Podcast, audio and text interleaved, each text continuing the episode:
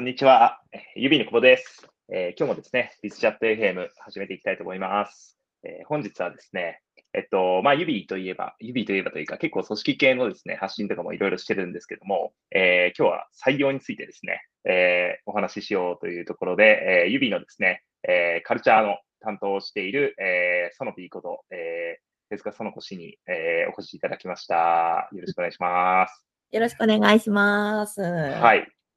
ということでですね、早速じゃあ、ちょっとその日、あの、自己紹介の方、簡単にキャリアとかについてお願いします。はい。えっ、と、はじめまして、その P です。えっ、と、指ではカルチャー開発、カルチャー担当よ、もしくはカルチャー開発担当って感じで名乗ってます。えっ、と、ユビはカルチャーとか、まあ、採用活動もそうなんですけど、まあ、全部こうみんながやっていくっていうか、あの、スタイルでやってるので、まあ、そうみんながカルチャーの開発をしやすくなるように整えたりとか、えっ、と、さみんなが採用活動するののに、まあ、整えたりとか、そういう感じのちょっと黒子っぽい仕事をやっています。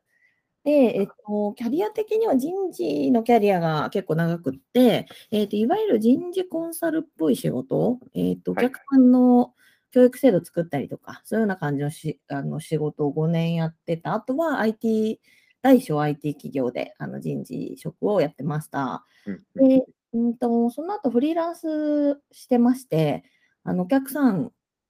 いろいろいたんですけれども、あの大小 IT ベンチャーって感じで、あの、出させてもらってて、まあ、そのお客さんの一社が指で、えっ、と、週に1回のクライアントって感じだったんですけれども、うん。いつだったかな、2018年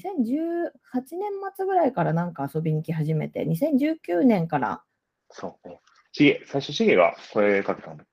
そうそうそうそ確う、ツイッターの DM がくれて、ちょっと話しましょうみたいな感じで、あの、はいはいはい。で指結構してたんだよね、その時すでに。なんかあの、うんうんう太郎さんっていう指の数人目のエンジん。ニアはいはいはい。まあ太郎さんを獲得した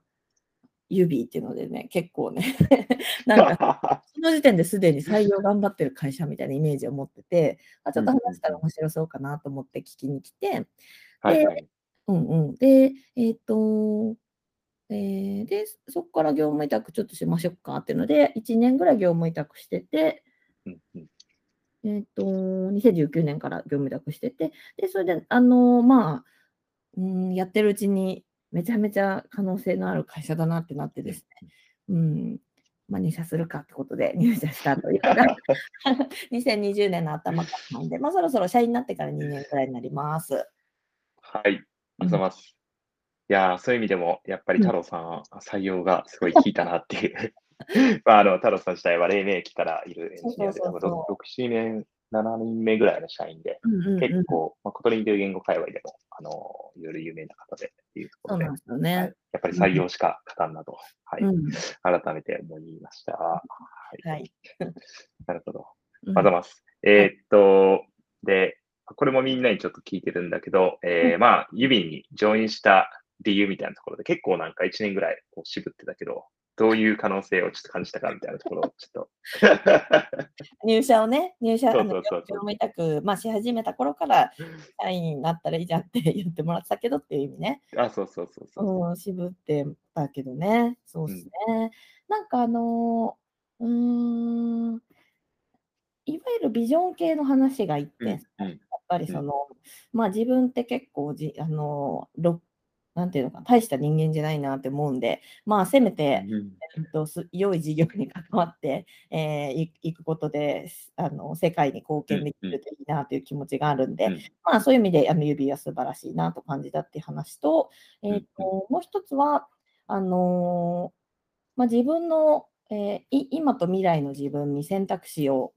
与えるみたいなのを結構、あのーずっと意識してて、えーうんやりたい仕事やれるようにしスキルを身につけておくとか、なんかうんやりたいことあった時に、全然自由なお金がなかったら困っちゃうから、ある程度うんお金稼げるようにしとくとか、えうんーうん。まあ、そういうふうに考えてるんだけど、まあ、そういう意味で、あのうん、指は、うん、指の目指しているところを一緒に実現できたら、その時すごく自分に、うん、面白い経験がつ詰めてる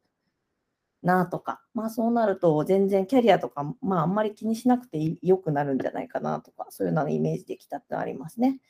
なるほど、なるほど。あと3点目に、あ、ん3点目はあの私結構炎上志向なので、あの 楽しいってことが結構重要なんですよね。なんでまあ、あのあそうそうそうそうそう。あのなんでまあ指はすごく、あのなんていうのかな、チームとしてすごく楽しいチームなんで、まあそれを1年いる中ですごく感じてたので、えっ、と、入社したって感じですね。なるほど、なるほど。うん。あざます。結構やっぱり、まあ組織的にもすごい大きくなっていくし、ビジネス的にも大きくなるところで、その激流の中で、うん、うんまあ、なかなか経験できないところだっていうふうに、まあその2年ぐらい前のその時は感じていただいたっていうね。そういうことです。はい。うんまあ、数々のこうスタートアップとかも見られてるんで、そう言ってもらえると大変ありがたいですというところで、ははいい。あ、どうぞ。なんか例えばだけど評、評価制度ないとか、あのあホラクラシーとか、まあ、結構そのハウとしても独特のハウを導入してたりすると思うんだけど、まあ、すごくその理想追求型指は組織づくりに関しては理想追求型で、こういう組織作りたい、あこういう事業のためにこういう組織作りたい、だったら、そのために一番いい手段考えたらいいじゃんみたいな考え方なんで、まあ、そういう意味で、あの他にはで、ほ他うん他ではできなくないかわかんないけど、まあ、あの独自な経験が積めるかなって思いましたって感じですねう。んなるほど、なるほど。うんあます。はい。では、えーと、そんなですね、こう、指が、とはいえですね、組織とか、こう、ゼロベースでいろいろ考えてやってきてはいるものの、もう採用とかすごい苦労してて、まあ、今日採用の話なので、っていうところで、まあ、その苦労って実態、実際、まあ、どんなものだったのかっていうところですね。っていうのをちょっと詳細を、えーは語っていってもらおうと思ってますっていうところで、えーっと、まあ、ソノピーが特に、まあ、ソノピー自体はそのカルチャーっていう、えーカルチャー担当っていうところで、カルチャー会ですか、っていうところで、えーと、基本は結構カルチャー周りやってるけど、まあ、一時ね、そのうんうんまあ、ソノピーがなんでそもそも採用にコミットしたいかみたいなところも、ちょっと最初教えていただけると。ああ、なるほど、なるほど。うんそうですね。まあ、あの、指って、その、みんみんなが採用部うん分的にこう、なんていうのかな、ロールとして切り出して担当してるみたいな、えー感じなので、うんう私も一時期、えっと、その、えーロールとしてあの担当していた時期が、あの採用の推進を担当した時期がありましたと。で、その時の、なんでかって話だよね。うんでなんですよね。指ってリファラル採用すごいはいはいはい。強いみたいな、まあこれじ私もちょっとそういう感じの記事書いちゃったことあるんで、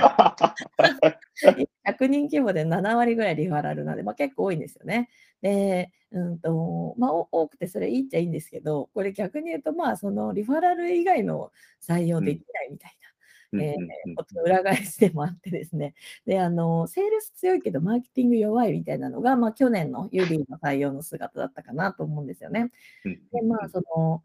リファラルって、その、会って話せれば、まあ、メンバーが誰かいい人連れてきてくれて、会って話せると、あ、ユービーってそんな感じなんだ、面白いじゃんみたいに思ってもらえることっていうのは、まあ比較的できてたかなと思ってて、うんで、まあ、だから要はセールスが強いっていうことですよね。なんだけど、まあ、そのメンバーの周辺以外の、えーちょっと飛距離のある、えっとうん、ちょっと遠めのコミュニティのあのうん採用が結構難しかったりとか、あとやっぱりそのリファーラルだけで採用のこうスピード感というか、採用人数みたいなとこ、あと伸ばし、伸ばすの結構限界があるという、ああるなと思ってて、で、まあちょっとマーケティングもいよいよできるようになりましょうかねっていうので、えっと、やり始めたっていうのは今年の、去年末から今年の頭ぐらいにそういう感じでやり始めましたかね。うんうんうんうんうんまさにまさに。うんそうね、マーケティング、まあ一応マーケティングやってなかったっ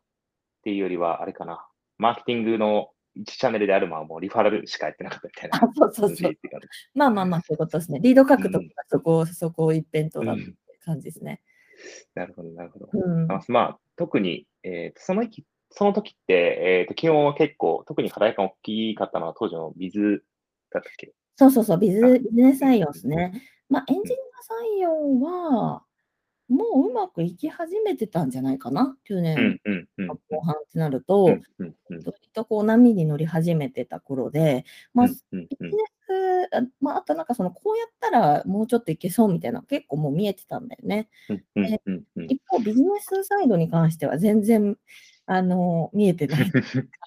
あって、採用のに人数的にもかなり苦戦してたっていうのがあって、あったんうんで、なので今年の、あの、まあ、その採用のマーケティングって言ってるのも、主には、まあ、ビーズ、ビジネスサイドの方を頑張りましたかね。うんうんうんうんそうね。まあ、その当時も、なんか、自分の記憶だと9ヶ月ぐらい、うんうん結構採用が、ビズが誰もできてないみたいな、地獄みたいな 状態が続いてっていうね。うんうんうん。はい。なるほど。うんですと。で、まあ、その中で、まあ、実際じゃあ、こう、どんなことやってきたかみたいなのについて、えー詳細もちょっとお話しいただけると。はい。えっとですね。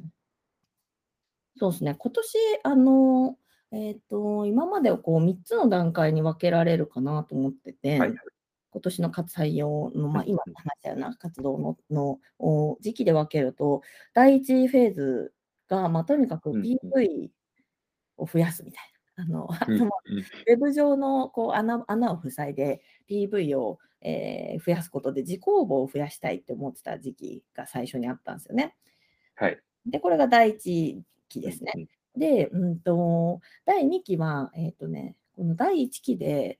えー PV はめっちゃ増えた。15倍ぐらいになったんだけど、自公募3倍ぐらいにしかならなくて、うんうんうんこれは結構その知ってもらうってことと応募してもらうってことの間の段がはいはい。高すぎるでしょってことで、えーとうんうん。うん階段を埋める活動で、うんもうやあの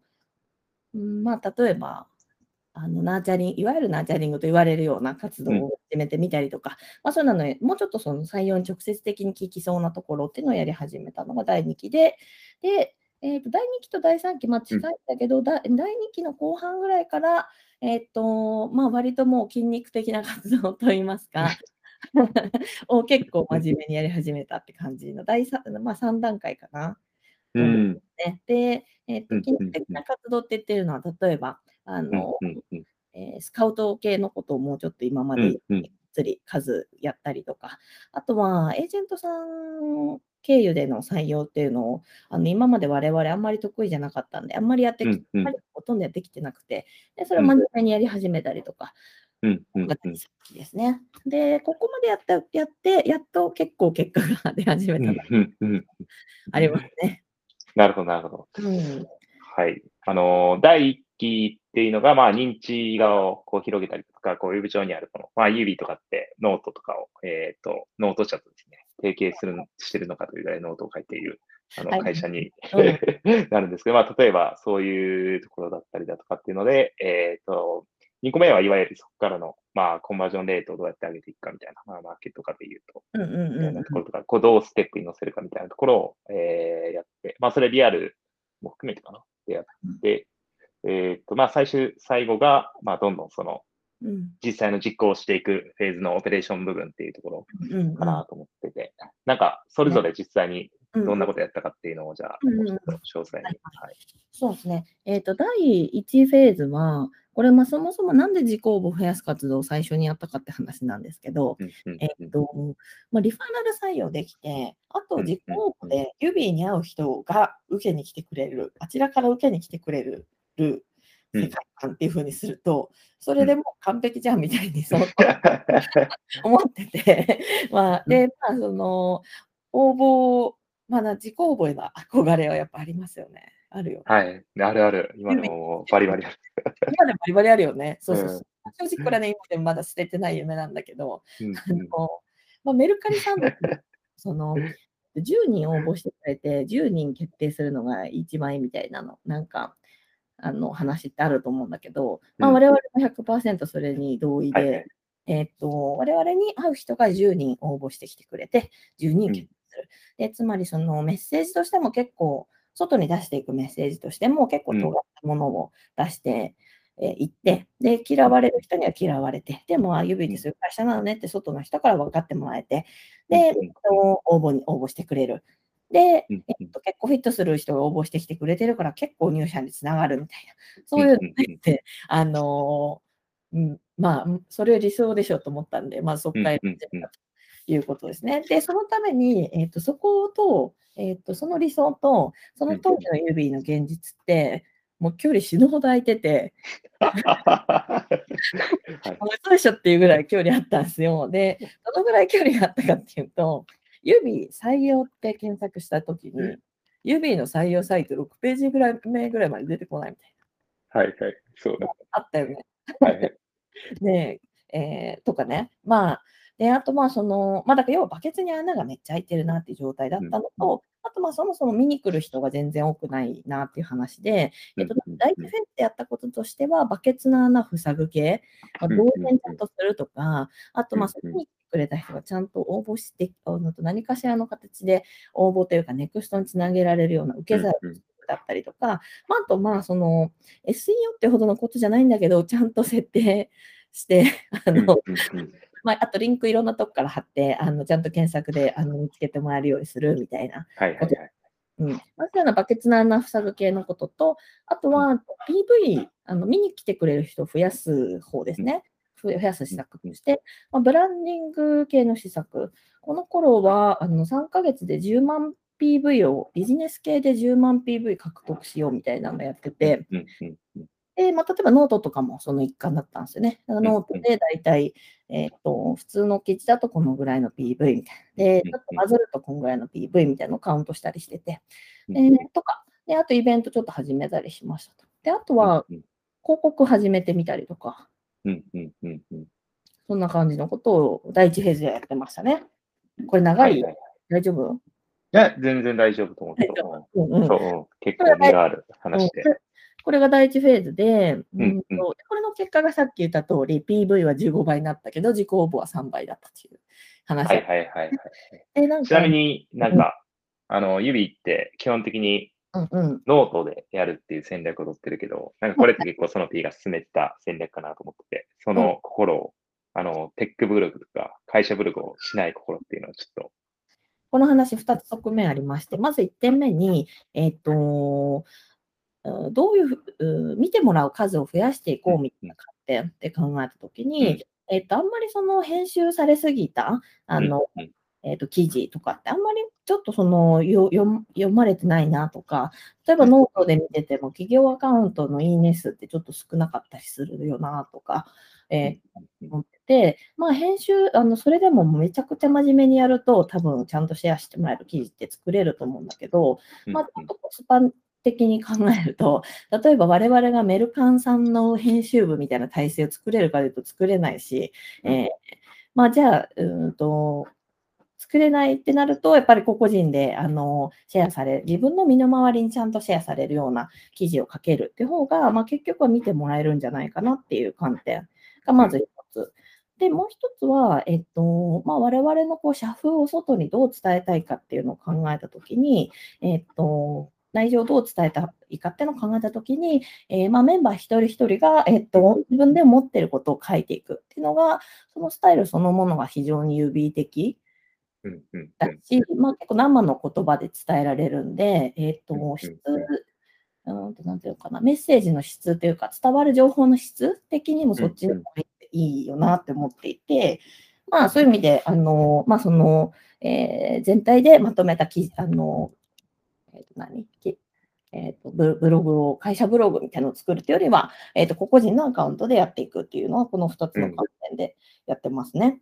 なるほど、なるほど。うん。確かにその、まあ、指自体は結構あの、まあ、その2つの、えーっと、1つ目のその実際シェアされるっていうところと、うんうんその2つ目の、えーっと、そのそれぞれがやるっていうところにフィットするっていうのは結構これも会社によりそうだなとも思って、結構他のスタートアップさんとかだったら、まあすっごい有名な人が1人いてみたいな形はいはいはい。そういてみたいな、そうやり方もあるけど、まあ、指の場合だともう元気玉というか、こうみんなで。そうそう。まさにまさにまさにまさに。まあ。っていうスタイルが合ってるのかなって。それはね、本当にそうで、まあ、ちょっと久保さんに言うのはあれなんだけど、うん。やっぱりね、社長がね、あの、あの企業何回目ですみたいな、フォロワー何万人ですみたいな会社さん、うん。うん。だとまあ別にあえてこの戦略取らなくてもいいのかなという気もしてて、まあ、うんうん、我々の場合はそういう感じの人いないから、あのうん、いないんで、まあみんなでちょっとずつ自分の周りにまず広げていこうみたいな、そういう感じ。はいはいはい。戦術を取る取らざるを得ないという 側面もあるので。なるほどね。これはけど、そうねこうやる気がある、こう気合がある採用に対してコミットしている組織だと結構、まあ、ある種ワークする方かもしれないですね。うんうん、そうね。前提条件いろいろあるね。うん、はい。では、ちょっと第2フェーズのところの話を。はい。第2フェーズね。はいはいはい。第2フェーズはですね、まあ、その第1フェーズで、まあ、その PV を増やすこと、アテンションというか、まあ、得ること自体はできたんだけど、えっと、まあ、応募にはつながらないと。で、えっと、で、この第1フェーズのあの活動の中で、あの、自己応募してくれた人にインタビューとかしたんだよね。で、なんかあの自己応募してくださった方に、えっと、一次面接の前に15分時間もらって、私がなんかインタビューの時間もらって、うんうん。指をどこで知ったかとか、うんえっとで、まあ、その応募に至るまでの、えっとうん、経緯みたいなあのうんものを結構細かく聞いて、で、その間で指の何を見たかとか、指の情報、出してる情報の中で何を見たかとか、えっと、どういう印象を持ったかとか、えっと、そういうのは結構事実ベースでヒアリングしましたと。うんで、そうなった時に、えっとね、まあ、これちょっとめっちゃ当たり前のことを今から言うんですけれども、はい。いいね。うん。で。結局ね、あの 一生懸命我々は発信するんだけど、はい。それを見て急に指に入りたいってなんないですよね。で、そうね。うんそうなんなくて、その候補者の方、ええ候補者の方で、その方の、うん、となタイムラインで、あ、転職もちょっと考えようかなって思ううんタイミングが来ると。で、その時に指が目に入るようにしておく、もしくは思い出してもらえるようにしておくってことがすごく重要、うんうん、だなっていうふうに、まあ、うんうんえっ、と、まあ、これちょっとマーケティングの本とか読んだら1ページ目ぐらいになりそうな 内容なんだけど、えっ、と、ですと。で、まあ、なので、えっ、と、まあ、我々が、あの、まあ、少なくともまずウェブ上というか、でやるべきことは、えっ、と、えー我々がこう接点を持ちたい誰かが、うんえー転職に対してのニーズが少し芽生えたタイミングで思い出して第一早期に入るってこと。はいはい。うんと、まあ、あとは、えっ、と、まあ、その時に検索とかしてして見つけてもらえるようにする。うんうんうんえっ、と、この2つが、まあ、やれることうん。うんだよねってことで、この2つをやっていくための、まあ、階段作りみたいなのを、うんうんうんここまでの階段作りみたいなのを、まあ、えっ、と、いろいろ織り交ぜながらやっていきたいなっていうので、第2フェーズに入りましたと。うんうんうんうんうん。確かに。まあうん結構その指ってね、まあそもそもやっぱり知らない人がいて、まあそこのまず認知っていうところを取っていくっていう意味でも、なんか思ったのは、ちょうどリブランディングとかもしててよかったなと思って、めちゃくちゃ細かいところだけどそう、だね。うんうん、うん。あの、カタカナでこうちゃんと覚えてもらうというか、こう認知とかってそうだね、、そうだね。うん指って今まで英語でやってたから、なんかそういうのもね、含めてこう、全体的に分かりやすい、こういう会社なんだっていうのが、うんうんイメージがつくっていうのも重要かなと。うんうんうん。そうね、そうね。いや、本当に。で、なんかまあ、それでじゃあ何やったって話で言うと、もうちょっと採用に近いところ、あの、うん。その候補者の方の活動の中で採用にちょっと近いところで見てもらえるような機会をうん作ってうんみようということで、例えば、あの、ビズリーチの公募っていうのを出しはいはいはい。たりとか、うんうんうん。公募って、えっと、金額言っていいのかな？まあ、うーん、どうだろおいおいくらか教え、結構な PV、うんうんこんなに PV あるんだって感じの PV うんが得られるうんうんんじゃない。で、まあ、それが直接応募にまあつながらなくても、ビズリーチっていう多少なり、えーちょっと採用、転職に近いような場面で見てもらうんうんうと意味あるんじゃないかみたいな話していて、まあ、そういうのやってみたりとか、あと、エージェントさん経由でも、あの、ちょっと認知の方に振り切った課金形態できないかみたいなのちょっと模索したりしたよね。うんうんうんうん。そうね、そうね。うんしたしたした。そうそう。確かに。とか、なんかそんなようなことやったりとかし。あとは、 LinkedIn とかも？そうそうまあ、ね。あ、うんそうそう、 LinkedIn ね。あのー、うん第一フェーズで実行の方にインタビュー、まあ、個別にさせてもらったときに、うんうんえ結構びっくりするような割合で、 LinkedIn のランキング見ましたって人がいたんですようねん。うんうんうん。で、当時、去年だと、2020年だと、9位えー9位か。はいはいはい。あのリンクトインが選ぶ、えっと、なんだっけ、なんインパえっと、勢いのあるスタートアップ10社みたいな。うんうんうんうん。去年だと、えっと、コロナでも、コロナ禍でも元気に頑張ってるスタートアップみたいな、うんそういう感じだった。けど、まあ、それであの9位に入っていて、うん。えっと、9位でも結構見てもらってて、それで見つけました。つまり、その、転職先をちょっと考えてたときに、検索したりして、その情報にたどり着いてたという。で、検索して見つけてもらって、調べてったら、あ、ユビーって結構いいじゃんってなって応募してくださったって方が、まあ、意外と複数名いらっしゃって、まあ、で、えっと、まあ、それに対して我々ができることってそんなにいっぱいはないんだけど、まあ、でも投稿をちゃんと定期的にやることとか、既存メンバーが、えっと、入社したらリンクトインに指って登録してもらうようにして、まあ、その何人増えたかみたいなのとか計測して、えーるっぽかったから、まあ、そういうその社員の登録をちゃんとしてもらうようなこととかっていうのを促進したりしたけど、今年は1位でしたね、と。ね、素晴らしい。いや、本当に。ので、まあ、今年はそれ見てきてくれる人がもっと増えたらいいね。ね。ね。さすがに増えそうな気がするけどね。9位よりも1位の方が。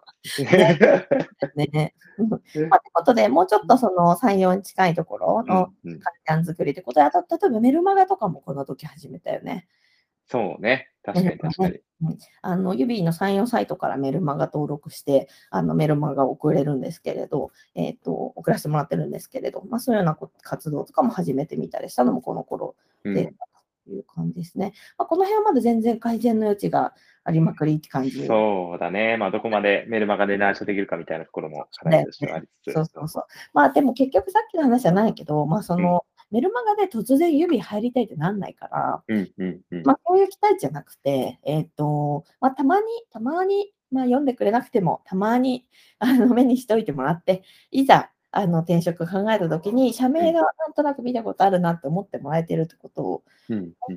うんうんと、目指すかなって、メルマガに関しては思ってますね。うんうんうんうんまさしく。うん。では、はい。最後の第3フェーズ、筋肉の、はい、伝説の筋肉フェーズについて。伝説の筋肉フェーズね。はいはい。で、第3期は、えっと、採用ブランディングっぽい活動と、えっと、筋肉活的な活動をするので2チーム分けたんだよね。うんで、でうんと、久保さんはブランディングの方のかあのチームも入ってたと思うんだけど、えっと、私は筋肉の方に入ったりして、えー、ました。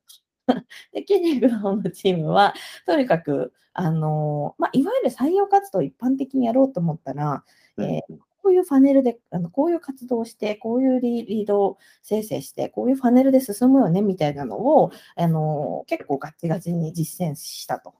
うんうん。まあ、やったことで、あの普通に、あの施策は結構びっくりするような施策というよりは、あのスカウトちゃんとやって、えーと、エージェンうんうん。ト系の施策ちゃんとやってとか、で、ユートラやってとか、そういう感じ、えーのことなんだけれど、まあ、あの、うんパネル通りにちゃんと進むように、あのパネル、まあ、KPI 通りにちゃんと進むように、あのこれを結構頑張りましたという感じで、採用自体はここで、これで結構できるようになったけど、えっ、と、あまあ、できるようになりつつある。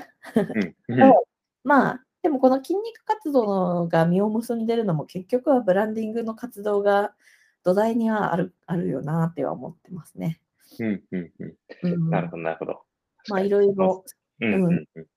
いろんなチャンネルをね。そうそうそう、いろんなチャンネルで頑張ってたのが、えっ、と、例えば、えっ、と、ビジネススカウうん。うん、うん、スカウト見て、リファラルでなんかひ誰か来てくれたとか、あとなんか2年前うんうん。うんイベント来てくれた人が何かと何かを見て応募に至ったとか、そうね。なんかそういうのすごい増えてますね。なんで結局、まあどれがめちゃくちゃ超効いたっていうのもうん。あるっちゃあるんだけど、もうちょっと複合的に、あの乱れ打ちしたら まあ相互に良い作用もあって、えーはいはい。決められるようになってきた。やっとって感じですね。うん。そうだね。けど結構やっぱりそのずっとビズが採用できなかったときは、うんうんあのー結構これスカウトやっていけるのかなみたいな。やればできるとは全然やっぱ思ってない面もあって。はいはいはい。やっぱり実際やったらすごいみんな数値にコミットして、なんか基本的に指ディスカバリーって別に、なんだろう、そういう筋肉系の 本来的には組織じゃないけど、まあ、そうそれぞれの、まあうん。実際にその、その中にも別に人事のメンバーとかいなくて、基本やってるのはみんな、あのねビジネスのうん。ね、事業開発だったりするから、すごいなっていう、あの、競技というか。ねあれはね、すごいチームも良かったなと思ってて、うん。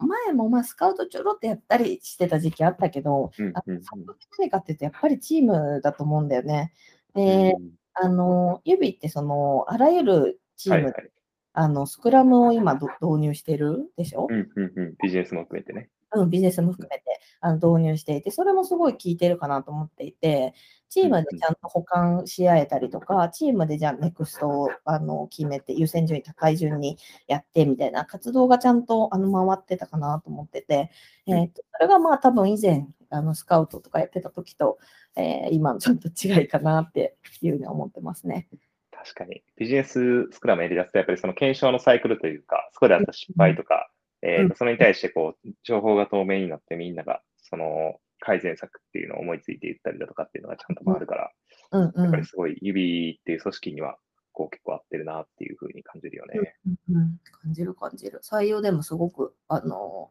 バリュー出てたかなと思ってますね。うん、確かに。うんなるほどね。まあ、すべてチームですと、